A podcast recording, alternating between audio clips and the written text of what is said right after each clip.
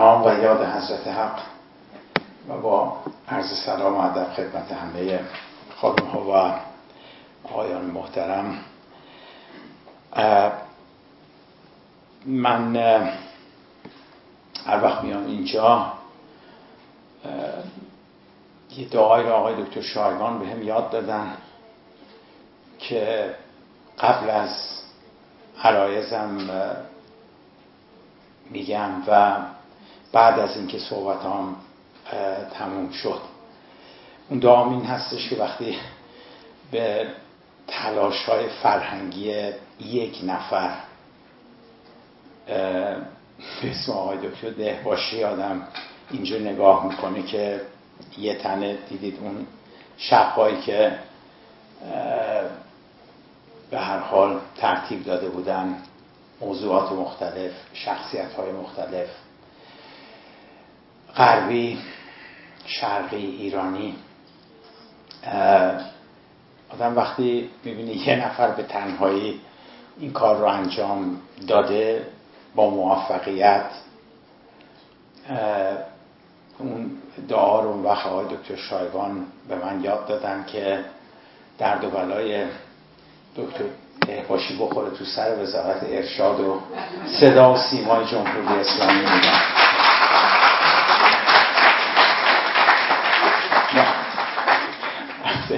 این دعا تو مقصر پیدا می‌کنه. یکی آقای دهباشی یکی آقای دکتر شایگان که این دعا رو اختراع کردن. یکی من که به هر حال مداهی می‌کنم و این دعا رو می‌خونم. ولی نمی‌دونم چجوری چیز بشه. آقای دکتر دهباشی وقتی تماس گرفتن و گفتن که قرار شما در مورد این فرد صحبتی داشته باشین. من اسم ایشون شنیده بودم ولی حقیقتشو بخواین. خیلی چیز زیادی در مورد ایشون نمی‌دونستم. فقط می‌دونستم که ایشون در تنظیم قانون اساسی هند نقش خیلی زیادی داشتن. یعنی قانون اساسی هند و ساختار حداقل قانونی که قانونی سیاسی که هند الان داره مقدار زیادی ملهم و متاثر از قانون اساسی هستش که ایشون نوشته. اما خب بعد آقای دکتر دهباشی مطالبی از ایشون برای من فرستادن برخی از نوشته های ایشون و سخنرانی های ایشون و جالب بود. بیشتر من نگاه کردم به نگاه ایشون به مذهب. برام جالب بودش که به مذهب ایشون چجوری نگاه کرده. برای ما ایرانی ها یه جورایی نگاه هم همیشه در رابطه با مذهب یه مقداری کنجکاف هستیم یا دست کم من هستم. خیلی جالبه ایشون مذهب رو البته من اون بخشی که اساس سخنرانی قرار دادم بخشی هستش که ایشون برای مسیحی های هند داره یه سخنرانی می‌کنه سال 1317 17 خودمون که میشه 1938 میلادی. قبل از استقلال هند میشه. و ایشون داره میگه که مذهب اساسا دو وجه پیدا می‌کنه. یه وجهی که میشه خلاصش بکنیم تو رابطه فرد با خالق اون چیزهایی که در, در اون مذهب مقدس است. اما خب می‌تونیم بگیم کدام مذهب غیر از اینه. خب اسلام هم بخش عمدهش رابطه ما با خالق مسیحیت هم همینطور. چه می‌دونم و سایر مذاهب اما بعد ایشون میگه که نقش دیگر مذهب یا کارکرد دیگر مذهب عرصه عمومی و اجتماعیش هستش. و جالبترین نکته ای که برای من توی مرور آثار ایشون و اون سخنرانی بود این هستش که ایشون مهمترین وجه اجتماعی مذهب رو آموزش آزادی و عدالت در جامعه می‌دونه تعریف می‌کنه. یعنی میگه مذهب باید چنین کارکردی رو داشته باشه و خطاب به حالا میسیون های مذهبی مسیحی که تو اون سخنرانی بودن میگه که حالا گیرم هم که شما یک فرد رو مسیحی کردید. خب خیلی عالیه. ولی تکلیف حقوق اجتماعیش چی میشه؟ و معتقده که مادام که حقوق اجتماعی تأمین نباشه آزادی هم مشکل پیدا می‌کنه. و هر دو رو در پرتو آموزش می‌بینه و تأکیدی که روی آموزش می‌ذاره. من فکر می‌کنم که دو جور میشه به کار ایشون و اساسا جامعه هند نگاه کرد. یکی اینکه بیایم خب تشریح بکنیم که قانون اساسی ایشون وقتی تنظیم می‌کنه چه اساس و بنیانی تنظیم می‌کنه. یکی اینکه بیایم به امروز جامعه هند نگاه بکنیم. البته جناب سفیر هند گفتن که شاید زود باشه که ما بگیم آمریکار و افراد دیگری که در جریان استقلال هند بودن چه جامعه ای پدید آوردن. یعنی ارزش کارهاشون و جامعهشون رو بتونیم بفهمیم. اما من فکر می‌کنم که اتفاقا تا به همین جا هم میشه یه مقدار زیادی یک نگاه کلان به جامعه هند کرد و این سوال رو پرسید که آیا جامعه هند موفقه؟ تا حدودی موفقه خیلی زیاد موفقه. ناموفقه. فکر کنم همین الان هم میشه یک حدسیاتی در خصوص جامعه هند زد. بذارید از بیرون جامعه هند شروع بکنم تا ارزش جامعه هند بیشتر آشکار بشه. توی این تعطیلات عید که گذشت یه اتفاق خیلی خیلی ساده ای افتاد که فکر نمی کنم کسی تو این اتاق تو این سالن اینو به عنوان خبر شنیده بوده باشه. ولی خب من چون آدم خیلی بیکاری هستم شنیدم این خبر رو. در کشور نیوزیلند یک رفراندوم برگزار شد. فکر کنم پنجم فروردین بود. در مثلا 20 چند 20 20 روز پیش. در این رفراندوم مردم نیوزیلند میبایستی در مورد پرچم کشورشون رأی می‌دادن.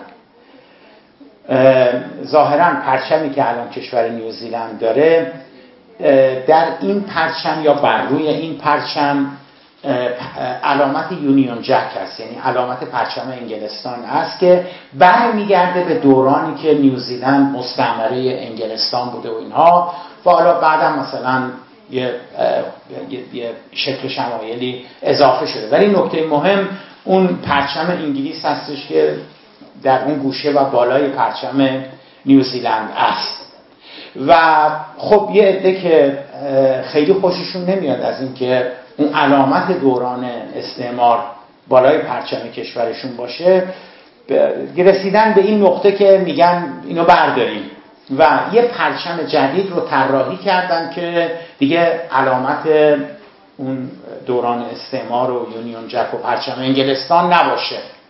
یه عده موافق نبودن. می‌گفتن برای چی این کار بکنیم؟ اون بالاخره تاریخ ماست گذشته ماست باشه. یه عده می‌گفتن نه اون استعمار باید برداشته بشه. و نهایتا گفتن خب طبق معمول ببینیم که اکثریت مردم چی میگن و این رفراندوم فکر کنم یکی از عجیبترین رفراندوم های دنیا باشه. روز پنجم فروردین دو, دو, دو هفته و اندی پیش برگزار شد. و می‌دونید چی جالب بود؟ اکثریت بالایی از مردم نیوزیلند رأی دادن که پرچم اون علامت دوران استعمار همچنان باقی بمونه و اون پرچم جدیده رو نخواستن. آدم متعجب میشه که آخه یعنی چی؟ مگه اینا مثلا طرفدار چه می‌دونم استقلال هویت خودشون اینا نیستن.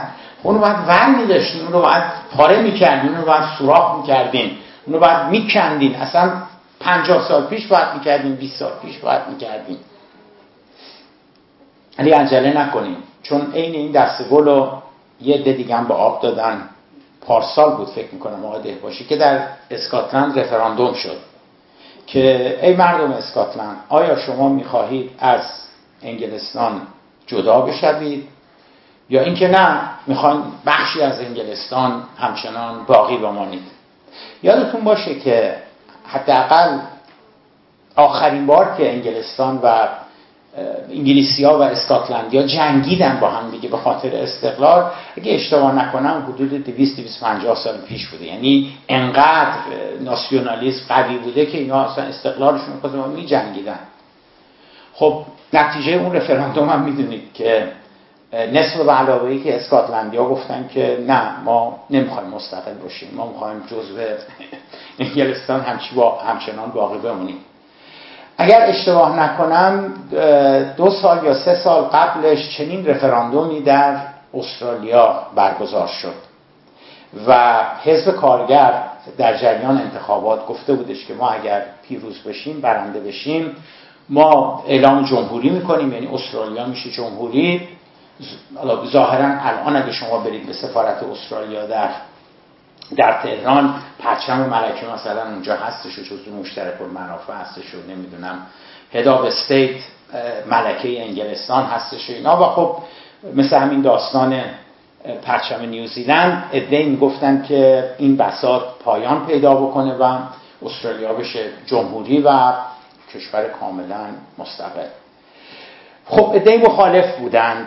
و علا رقم این که حزب کارگر برنده شد در همین انتخابات سه چهار سال پیش. اما مجلس گفتش که رفراندوم بکنیم. رفراندوم کردن و باز اکثریت بالایی در حدود 66 7 درصد گفتن ما می‌خوایم نوکر باشیم. ما می‌خوایم همچنان جزو انگلستان باشیم و ما نمی‌خوایم مستقل باشیم. ما همچنان می‌خوایم جزو می‌دونی مشکل چیه؟ مشکل اینه که اگه کسی از کره مریخ بیاد از ما اهالی زمین خیلی شگفت زده میشه واسه اینکه در یه قسمت از کره زمین وقتی با آدما میگن که می‌خوان جدا بشین می‌خواین پرچم خودتون داشته باشین می‌خواین جمهوری بشین می‌خواین دیگه به این کشور جز به این کشور نباشین آدما میگن نه نمی‌خوان اما در یک قسمت دیگر از این کره زمین آدما دارن با چنگ و دندون هم خودشونو نابود می‌کنن هم دیگران رو نابود می‌کنن که مستقل باشن. قطعا مریخیه دچار دچار گیجی میشه که پس اسکاتلندیا چجوری میگن؟ ما نمی‌خوایم مستقل بشیم. استرالیا چجوری میگن؟ ما همون نرمی که صد سال پیش هزار سال پیش بوده و ما جزو مستعمره بودیم همچنان می‌خوایم اون باقی بمونه. ولی کردای ترکیه دارن با چنگ و دندان میجنگن که مستقل بشن و از و یا کردای عراق گفتن اگه مگه رو نه شما رد بشین که ما این خود مختار برگردیم به دوران قبل از دورانی که قبلش بود. اینا چه ارتباطی به هند پیدا می‌کنه؟ اتفاقا خیلی جالبه. واسه اینکه مریخی ها وقت توی تعجبشون شگفتیشون باز بیشتر خواهد شد وقتی نگاهی به هند می‌کنن. برای اینکه مریخی ها می‌بینن که از 52 کشور اسلامی از خیلیاش مسلمان ها دارن با آب و آتیش می‌زنن که خودشونو به جایی که فکر می‌کنن امنه و خوبه برسونن. از افغانستان از ایران از عراق از سوریه. ولی هند هفتاد میلیون مسلمان داره. درست نمیگم آقای سفیر فکر کنم هفتاد میلیون. چقدر؟ سیصد میلیون مسلمان داره. 170 170 مسلمان داره. خواهر و برادر خانم ها آقایون آخرین بار که شما شنیدید یک مسلمان از هند با آب و آتیش زده که به استرالیا پناهنده بشه به نیوزیلند پناهنده بشه. به آلمان بره به فرانسه بره به انگلستان بره کی بود؟ 170 میلیون مسلمان دارن در این کشوری زندگی می‌کنن که حکومتش هندوها هستن یا به هر حال. ولی جالبه هیچ کدومشون نمی‌خوان از اون کشور برن. استرالیا و نیوزیلند که سهله. هیچ کدومشون حتی نمی‌خوان برن پاکستان کشور برادر مسلمان که باهاش مرز مشترک. هیچ کدومشون نمی‌خوان برن بنگلادش. باز کشور مسلمان دیگری که باهاش مرز مشترک دارن. چرا؟ بعد متوجه میشیم که فقط مسلمان نیستن که حاضر نیستن از هند برن بیرون. هند دارای ملیت های عدیده ای است با زبان مختلف با مذهب مختلف با سنت های مختلف با پیشینه تاریخی مختلف. ولی هیچ کدومشون مثل حال خود مختاری نیستن. به دنبال اینکه سیم خاردار بکشن دور منطقه خودشون و جدا بشن از, از, از هند نیستن. خانم آقای من فکر می‌کنم این شاهکاری هستش که آمریتکار و دیگران به وجود آوردن. کشوری رو به وجود آوردن که هیچ کس نمی‌خواد از توش فرار کنه بره بیرون. همه توش هستن. صرف نظر از اینکه راضی هستن ناراضی هستن. احساس کمبود می‌کنن احساس خلم می‌کنن. نمی‌خوام برن از توش بیرون. من میگم اونجا هم اون پدیده که ما در کشورهای دیگر می‌بینیم پدیده بگیم گریز از مرکز. من نمیگم در اونجا نیست. ولی نخواهیم که ابعادشو نخواهیم که ابعادشو با جاهای دیگه مقایسه بکنیم. و به نظر من این کم دستاوردی نیست. که شما جامعه بسازید که هفتاد و هفت ملت توش زندگی بکنن. من اولین بار که متوجه این نکته شدم یکی از دانشجوام که لیسانس و فوق لیسانس با ما بود در دانشگاه تهران خب خیلی بچه خیلی متدین و سفت و سخت مذهبی بوده اینها و خب ازدواجم کرده بود. بچم داشت بورس گرفت و بنابر دلایلی رفت هند رفت دانشگاه علیگر برای دکترای علوم سیاسی. وقتی می‌خواست بره اومد خداحافظی از من و گفتش که دارم میرم دکتر ولی فکر نمی کنم بمونم. گفتم چطور؟ چرا؟ به درس چون به درس خیلی علاقه داشت. می‌گفت فکر می‌کنم خانومم و بچه ها رو بذارم ایران. و خودم کار دکترام که چیز شد بیام و برم. بچه ها رو نمی‌برم اونجا. گفتم چرا؟ گفت حقیقت شو دکتر پسرام دیگه به سن مدرسه رسیدن. یکیشون به سن راهنمایی رسیده یکیشون هم به سن دبستان هستش. بچه کوچیکم هم یکی دو سال دیگه باید بره دبستان. ستان پسر هستن و حقیقت شوهای من می‌خوام تو مدرسه برحال مدرسه اسلامی چیز بشن اونجا گذشت و گذشت من حدود دو سه سال بعدش ایشون رو دیدم دیگه کاراش تموم شده بود اومده بود برای اینکه مثلا مقاله می‌خواست بده اینا. و خوشحال شدم از دیدنش بهش گفتم که ندیدم مگه نیومدی ایران رو؟ قرار بودش که بعد از اینکه مستقر شدی بیا گفت نه استاد ما موندگار شدیم میگه الان سه سال اونجا موندگار شدیم. گفتم بچه ها چی؟ مگه نگران مدرسهشون نبود اینا گفت چرا؟ بچه ها مشکلی هم بچه ها با هم هستن با خانم هم هستیم خانم هم داره درس می‌کنه بچه هم دارن مدرسه میرن. یکیشون الان اول دبیرستان هستش. گفتم که بس مدرسه؟ گفت ثبت نامشون کردیم دکتر توی مدرسه شیعه توی علیگر بودم مدرسه شیعه توی کشوری که هندوها پادشاهش هستن رئیسش هستن اینا. ما اینجا سنیامون یه مسجد ندارن تو تهران نماز جماعت بخونن. شما اونجا به شما اجازه دادن که یه مدرسه شیعه مطمئن گو آره اونجا مدرسه شیعه هستش. مدرسه خصوصی هست. خیلی چیز نیست. شهریش از مدارس غیر انتفاعی اینجا خیلی خیلی کمتره. ما می‌تونیم تا صبح بشینیم بگیم که آقای آمیدگار چجور جامعه به وجود عکسش این مرد چجور جامعه به وجود آورده؟ می‌تونیم به این مثال های ساده نگاه بکنیم و بگیم که آقای آمیدگار روحت شاد جامعه به وجود آوردی که آدما اصراری ندارن از توش فرار بکنن برن. آدما مثل آدم دارن توی زندگی کنن اگه کسی می‌خواد بچه هاشو مدرسه شیعه بفرسته میفرسته. اگه کسی بخواد بچه هاشو مدرسه سنی بفرسته میفرسته. اگه کسی بخواد بچه هاشو مدرسه بفرسته که زبان گوجراتی درس میدن می‌تونه. اگه کسی بخواد بچه هاشو مدرسه بفرسته که زبان انگلیسی درس بدن می‌تونه. و برای چی برن استرالیا؟ برای چی فرار کنن با آب و آتیش بزنن؟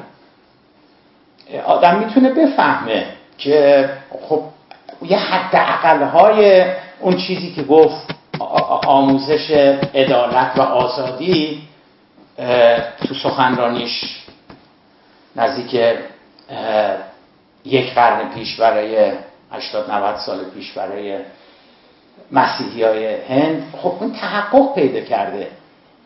در پرتو آموزش آزادی و عدالت یه حداقلایی رو تونستن تو جامعهشون به وجود بیارن. دیگه این مطالبی بودش که جناب دهباشی عزیز به, به ذهنم رسید که بگم و شما رو به خداوند منان می سپارم و دعایی رو که آقای دکتر شایبان استخراج کردن ساختن که در دوبرای دهباشی بخوره تو سر وزارت ارشاد و صدا و سیمای جمهوری اسلامی.